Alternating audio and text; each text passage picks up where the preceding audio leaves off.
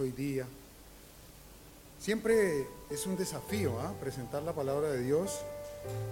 Es un privilegio, pero a su vez un desafío enorme. Y quien haya compartido la palabra sabe perfectamente a qué me refiero. Días antes, semanas antes, quienes vamos a compartir la palabra generalmente buscamos tratar de entender, tratar de pedirle a Dios que nos oriente, que nos guíe respecto a lo que Él quiere hablarnos a nosotros primeramente y que a su vez esto sea para hablar a su iglesia. Este salmo, el Salmo 121, como es conocido, muchos de nosotros, de hecho, al menos los dos primeros versículos, eh, lo sabemos de memoria, muchos, ¿ah? Y muchos lo, lo declaramos. Alzaré mis ojos a los montes ¿De dónde vendrá mi socorro? Mi socorro viene de Jehová que hizo los cielos y la tierra. Si bien es cierto, lo sabemos y muchos sabemos de memoria este salmo, a veces no profundizamos o meditamos o buscamos entender cuál es el origen de este. ¿ah? Es importante saber que este es uno de los salmos que es, una que es parte de una, una colección especial de salmos bíblicos que se conocen como los salmos de ascenso o cánticos graduales. Y son 15 salmos, desde el 120 al 134, que eran cantos que hacían los peregrinos cuando subían de Jerusalén a celebrar las fiestas, las fiestas anuales en el templo. Eran cánticos que el peregrino, cuando iba a celebrar las fiestas, entonaba en, cantándolos o también orando acerca de, de, lo que son estos poemas y estos salmos. En particular este salmo es un cántico en oración del peregrino que subía a Jerusalén y que iba pensando en los peligros y las dificultades que tenía y que iba a tener y podía, podría tener en su viaje debido al camino difícil, al calor del día y a los peligros de parte de los posibles malhechores o ladrones que pudiese haber en el camino de, en la subida a Jerusalén. Sin embargo, también es una oración de confianza dado que sabe que Dios está con él y que Dios lo acompaña durante su viaje. Por lo tanto, tiene puesta el peregrino su esperanza en el Señor y en su cuidado. Y que a pesar del difícil camino que le espera y la cuesta que va a tener que escalar, sabe que Dios lo guarda. Por eso en el versículo 5 el salmista, el escritor eh, bíblico, dice, Jehová es tu guardador. Versículo 5. Tal vez para nosotros es un poco difícil entender esa palabra, no es muy usual esa palabra en nuestro lenguaje cotidiano. ¿Ah? Un poco para quienes somos cristianos hace muchísimo tiempo ya, de pronto sí entendemos un poco, Jehová te bendiga, te guarde. De hecho, en el cántico que nosotros cantamos al inicio, al final, que Dios te bendiga y te guarde. Pero no es una palabra muy usual. Esta palabra en, el, en Reina Valera se traduce de varias maneras. ¿ah? es quien te preserva, Jehová es quien te preserva, quien vela por ti y vigila como centinela, quien te conserva, quien te considera, cuida, custodia, quien te guarda con interés quien te mantiene, quien te pastorea. Eso es Jehová tu guardador. Es el Señor quien te guarda, quien te pastorea, quien te cuida. Jehová te guardará de todo mal, Él guardará tu alma. Jehová guardará tu salida y tu entrada desde ahora y para siempre. Eso dice en este salmo en los versículos del 6 al 8. Tal vez buscando un poco más la traducción original, cuando habla de Jehová te guardará de todo mal. Tal vez una traducción más cercana, más precisa, debiera ser Jehová, a causa de la aflicción, Él guardará tu alma. Porque sin duda, sin duda, el peregrino y nuestra vida en el peregrinar diario de nuestra vida, se nos van a presentar diversas situaciones que nos afligen, que nos preocupan, que nos estresan, pero a pesar de, a pesar de la aflicción, a pesar de la aflicción, Jehová guardará tu alma, hermano. Jehová guarda nuestra salida y nuestra entrada. Este salmo nos dice que en Dios sí hay seguridad. A pesar de la aflicción, en Él estamos seguros. Él es más grande que todos los problemas y que cualquier peligro que hayamos enfrentado, que tengamos o estemos enfrentando o que vayamos a enfrentar. Es por eso que podemos poner toda la confianza en Él, sabiendo, teniendo la certeza que Él puede protegernos y mantenernos seguros con la seguridad de la salvación y el destino eterno de nuestra alma.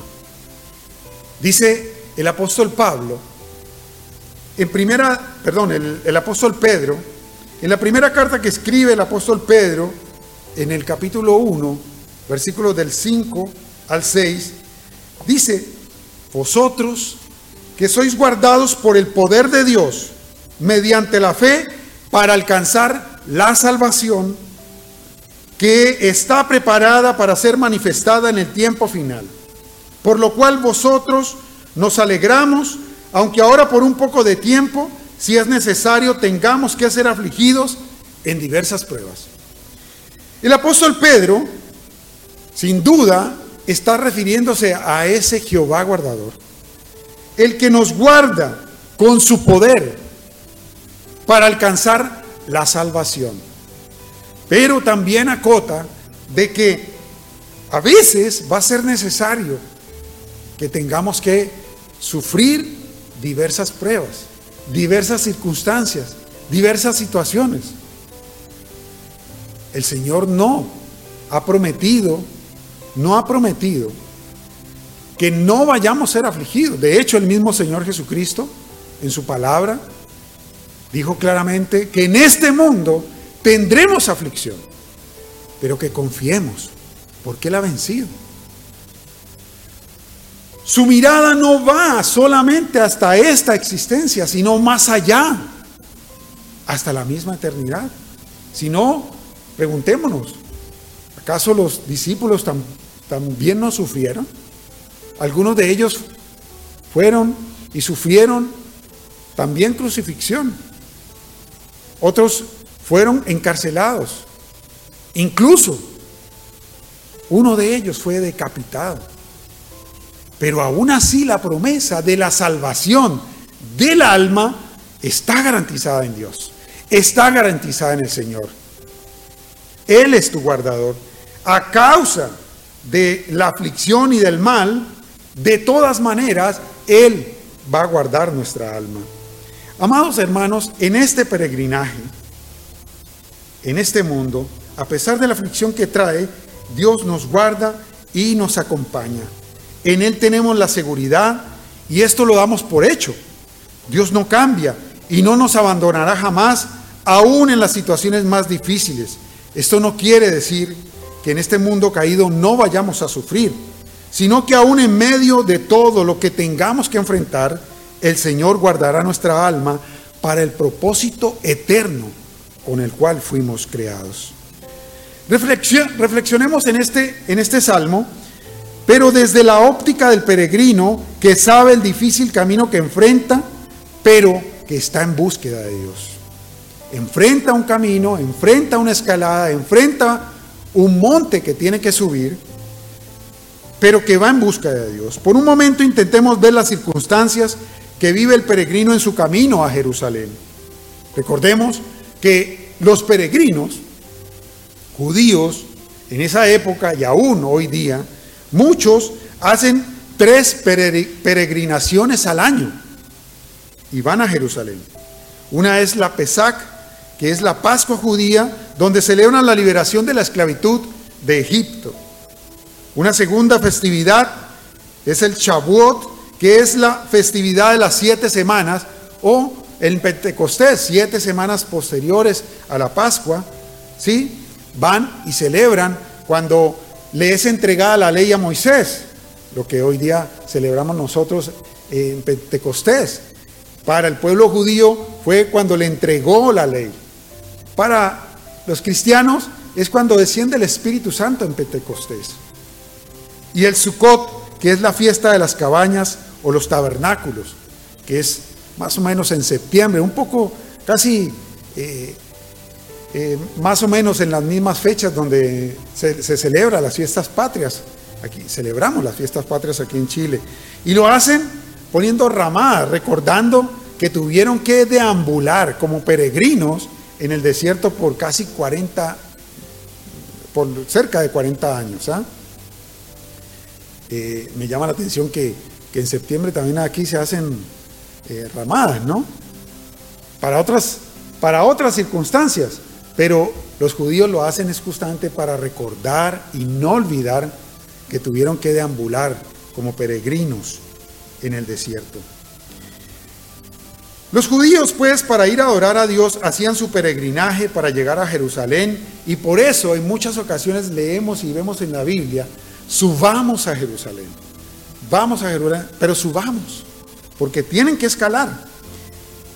Dado que Jerusalén se encuentra en un terreno elevado en la cordillera de los montes entre el Jordán y el Mediterráneo, a ese lugar llamado Jerusalén, cuyo significado es Yeru, ciudad, y Shalem, conocido como el saludo que se dan ellos de Shalom, desde paz, es la ciudad de paz. Jerusalén, la ciudad de paz donde hoy día no solamente judíos, sino también musulmanes y cristianos se unen, se reúnen, no se unen en el mismo lugar, pero en Jerusalén hacen su peregrinaje con el propósito de ir a buscar, a adorar a Dios. Si bien Dios es omnipresente y soberanamente puede estar presente en cualquier lugar del universo, la Biblia nos referencia de muchos hombres, tales como Abraham, Moisés, Elías, David, entre otros, que en algún momento de su peregrinar en esta tierra subieron a un monte determinado donde tuvieron un encuentro personal con el Señor. Y donde Dios se les reveló y se les manifestó de una manera muy particular y muy especial. Fue en el monte Moriah donde Abraham sube por instrucción de Dios para ofrecer en sacrificio a su hijo Isaac y Dios se le revela como Jehová Jireh, como Jehová quien provee. Fue en el monte Sinaí, también llamado Oreb, donde Dios se le aparece a Moisés en la zarza que ardía y donde le dice que volvería allí con el pueblo después de liberarlo. Y es justamente donde retorna después con el pueblo y donde Moisés recibe la ley en tablas. Fue en el monte Carmelo donde el profeta Elías, después de la sequía y al orar a Dios, Dios vuelve y trae lluvia después de tres años y medio, y donde Elías también vence a 450 profetas de Baal. Fue en el en un monte muy alto, se cree que sea el monte Tabor, donde Jesús se transfiguró frente a Pedro, Santiago y Juan, después de invitarlos a que fuesen con él a orar y donde se transfiguró. Fue en el monte de los olivos, donde Jesús fue muchas veces a orar y donde posiblemente ocurrió la ascensión de Jesús a los cielos, donde también se dice que pondrá su pie cuando retorne gloriosamente. Fue en el monte Sión de Sión, aquella fortaleza jebusea que el rey David conquistó y que convirtió después en la capital del reino, a la que se le considera como el lugar donde Dios moraba en Jerusalén y donde hoy acuden muchos peregrinos de todo el mundo, judíos, musulmanes y cristianos, a buscar, a orar, a buscar de Dios. Sin duda, en su peregrinar en esta vida, ellos necesitaron subir al monte y construir un altar, buscando de la presencia de Dios y tener un encuentro personal con el Señor. Asimismo, hermanos, en nuestro peregrinar, nosotros necesitamos subir y buscar a Dios. Necesitamos buscar de la presencia de Dios, ese encuentro personal con el Señor. Y después de continuo mantenernos en su presencia, en comunión con nuestro gran y todopoderoso Dios. El asunto es si en ese peregrinar en esta vida estamos dispuestos a pagar el precio de subir al monte para adorarle. A pesar de los obstáculos en la escalada, ¿Estamos dispuestos a hacer el esfuerzo de buscar a Dios? Y no quedarnos expectantes en la comodidad al pie del monte, sin ningún esfuerzo y contemplar solamente el monte. No, que vamos a ir a, buscar de Dios. De pronto hoy día no tenemos que ir a, subir a, los Andes para buscar de Dios. Pero ese monte de Sión, hermanos, la iglesia, donde podemos ir en la búsqueda de Dios. No quedemos expectantes pues en el pie de la, del monte, ni tampoco quedarnos en la pendiente, en los riscos, ni en los tramos más difíciles de este peregrinaje que tengamos, que hayamos tenido que vivir, que tengamos que vivir o que vayamos a tener que vivir. Y nos desanimemos. No te desanimes, hermano. Sube y busca de Dios. Sino que lleguemos hasta la cima del monte de la presencia de Dios donde tengamos libertad plena de tener comunión con el Señor. El autor de la carta a los hebreos, después de referenciar en el capítulo 11 toda una lista de héroes y heroínas de la fe, describe en el capítulo 12, versículos del 1 al 4, describe este peregrinar como una carrera que tenemos que correr. Por tanto, nosotros también, teniendo en, derredor, en derredor nuestro tan grande nube de testigos, despojémonos de todo peso y del pecado que nos asedia y corramos con paciencia la carrera que tenemos por delante, puesto los ojos en Jesús, el autor y consumador de la fe, el cual por el gozo puesto delante de él, sufrió la cruz y menospreciando lo propio se sentó a la diestra del trono de Dios, considerad aquel que sufrió tal contradicción de pecadores contra sí mismo, para que vuestro ánimo no se canse hasta desmayar, pues aún no habéis resistido hasta la sangre combatiendo contra el pecado. Amado hermano, despójate de todo peso que te impide avanzar y corre, hermano, corre al encuentro con nuestro Dios y gózate y no desmayes. No te desanimes. No te desanimes. Recordemos que en la Biblia los tibios serán vomitados de la palabra. Dice la palabra, vomitados de su boca. No te desanimes, por el contrario, continúa corriendo, hermano. La carrera no se trata de que llegues primero, pero llega, hermano. Llega. Asimismo el apóstol Pablo en Filipenses 3, 13 y 14 dice respecto de su peregrinar, quiero conocerlo a Él y el poder de su resurrección. Quiero conocerlo a Él. Hermanos, yo mismo no pretendo haberlo alcanzado ya, pero una cosa hago.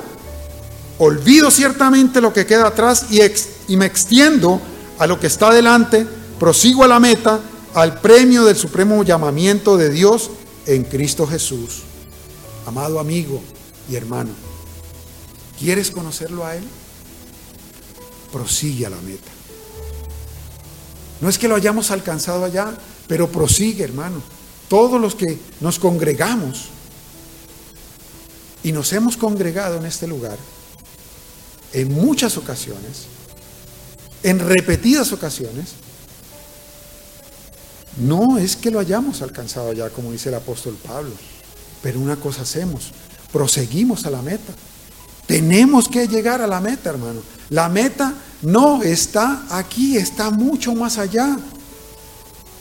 Cuando seremos redimidos en la salvación, allí es la meta, hermano.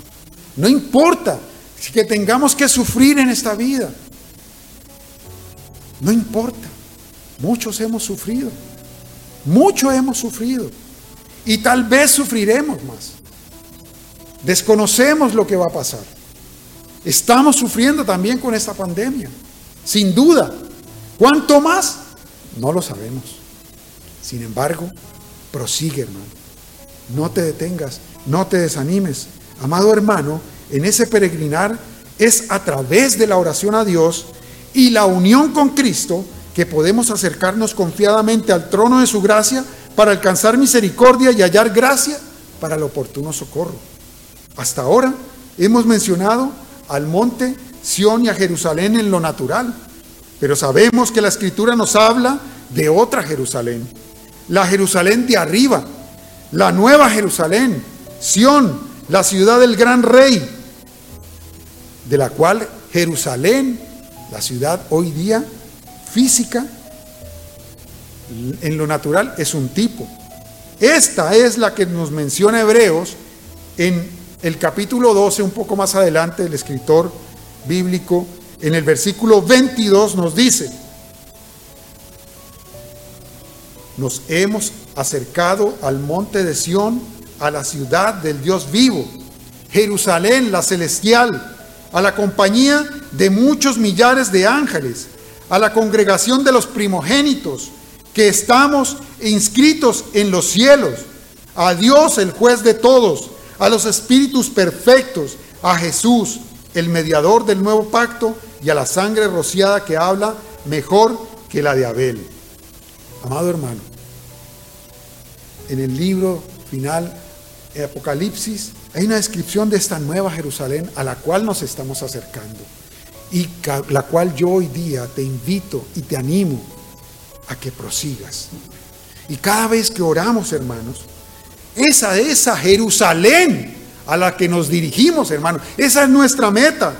Y vi la ciudad santa, la nueva Jerusalén que descendía del cielo de Dios, preparada como una novia ataviada para su esposo. Entonces oí una gran voz que decía desde el trono, el tabernáculo de Dios está entre los hombres, y Él habitará entre ellos, y ellos serán su pueblo, y Dios mismo estará entre ellos, y Él enjugará toda lágrima de, de nuestros ojos, y ya no habrá muerte, ni habrá más duelo, ni clamor, ni dolor, porque las primeras cosas han pasado, hermanos.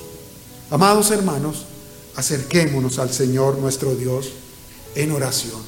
Hemos venido ante Él a acercarnos en oración. Así que hermanos, acerquémonos a Él.